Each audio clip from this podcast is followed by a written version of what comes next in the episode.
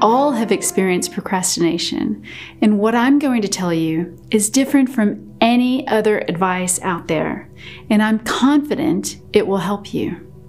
I'm Johanna, and I'm going to share why we all procrastinate, the role of the linear mind and emotional centers in procrastination, how to prepare yourself to make a start, and finally, a technique that will help you move past the habit of procrastination. When we think about something we have to do and we get a negative emotion back, it's uncomfortable and we simply want to avoid that. Avoiding discomfort temporarily becomes a habit. We don't make habits out of causing ourselves pain unless there's a reward at the end. Think of all the steps that are involved when you purchase a home. I've never met one person who had the money and wanted to buy a house, but then procrastinated because there were so many complicated steps involved.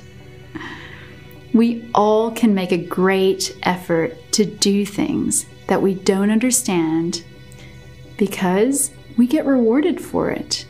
In the end, we get the house.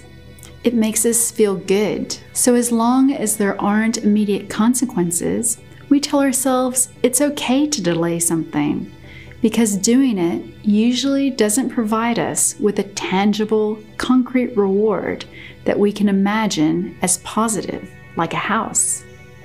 So we do another thing that we dislike less. And sometimes the reward is being able to tell ourselves that we're still doing something, so we're being productive, even if that perception is false. And we know deep down that we're lying to ourselves. It still brings us some relief. Other times, we do something that gives us a greater pleasure, and in the end, both feel good because we've managed to avoid what causes us the most pain at that moment. If you really want to get something done, you have to remove the discomfort from it. And the discomfort comes from negative emotions, which get triggered by negative thoughts. And the key to stopping negative thoughts is to stop your negative judgments. There's a lot of energy in your judgments.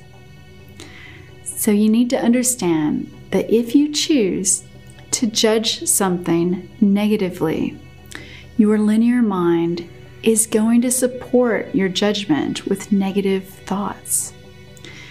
Think of a judgment like a thesis statement in a paper that you write. Your mind is just trying to prove your judgment to be true with supporting statements. Your mind is like a biological computer that works for you. You can consciously choose the judgment. So if you choose something as negative and you allow the mind to continue supporting that judgment with negative statements that are writing your paper, then I can tell you that the conclusion will always be false since it's based on false statements. After all, those statements were created only because of your judgment. You could have judged the task differently, as in buying a house, and positive thoughts and emotions would have followed. I know this because I've allowed and watched my mind write these negative papers too. And whether these thought statements are related to not knowing how to start, whether they're reasons why you'll fail or reasons why it's such an overwhelming task, maybe a fear of confrontation, or the task is pointless and boring. The paper always ends, if you let it, with the most painful emotion. and that's shame. Shame says there's something wrong with you as a person. It tells us we're worthless, stupid, lazy, a coward, a victim. Or shame can even hide behind an exaggerated sense of self importance that says this task is beneath you. Never trust a thought that comes with a strong emotion. Remember that your linear mind is negatively biased, so it writes these papers very well.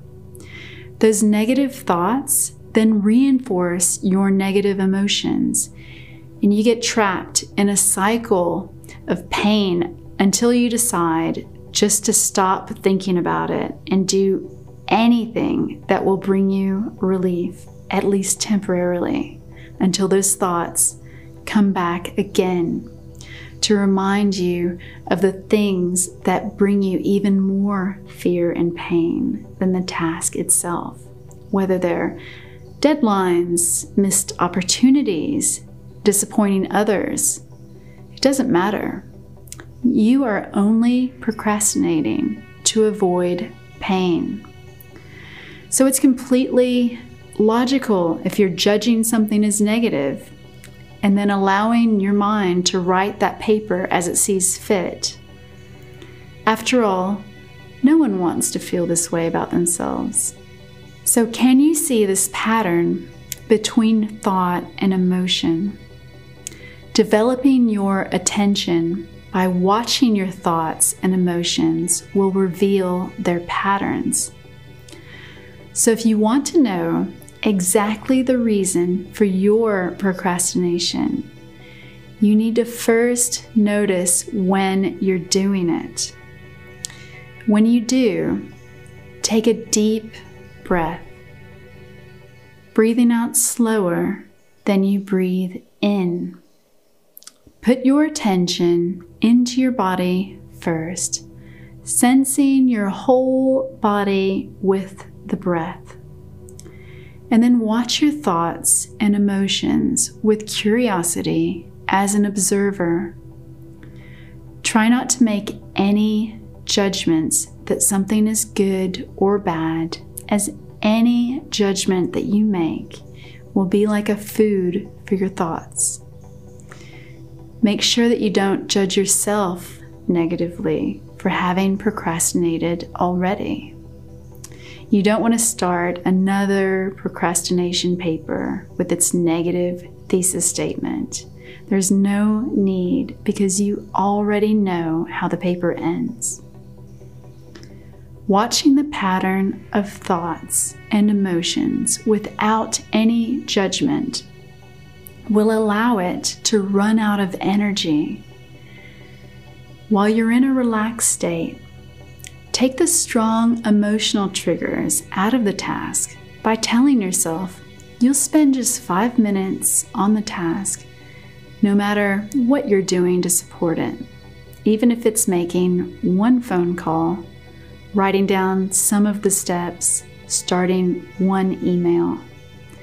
And don't worry about the quality of anything you're writing down.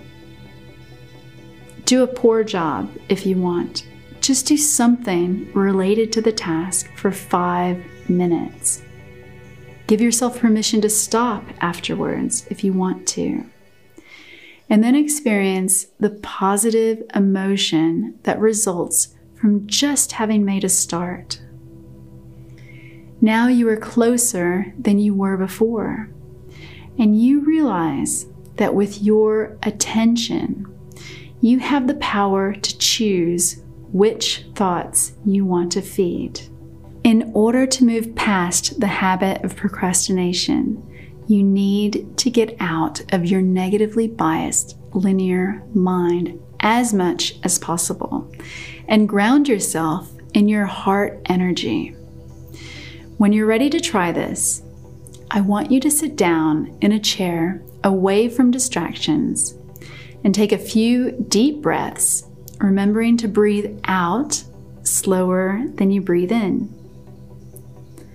Close your eyes and spend a few minutes sensing all of the parts of your body from your head to your toes while acknowledging any aches or tightness with the breath.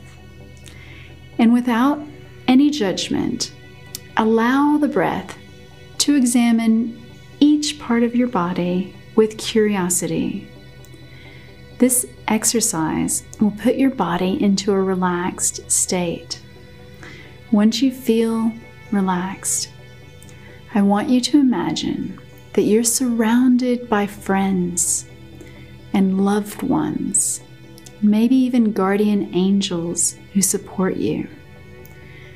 Those who want you to do your best and who love you no matter what you do.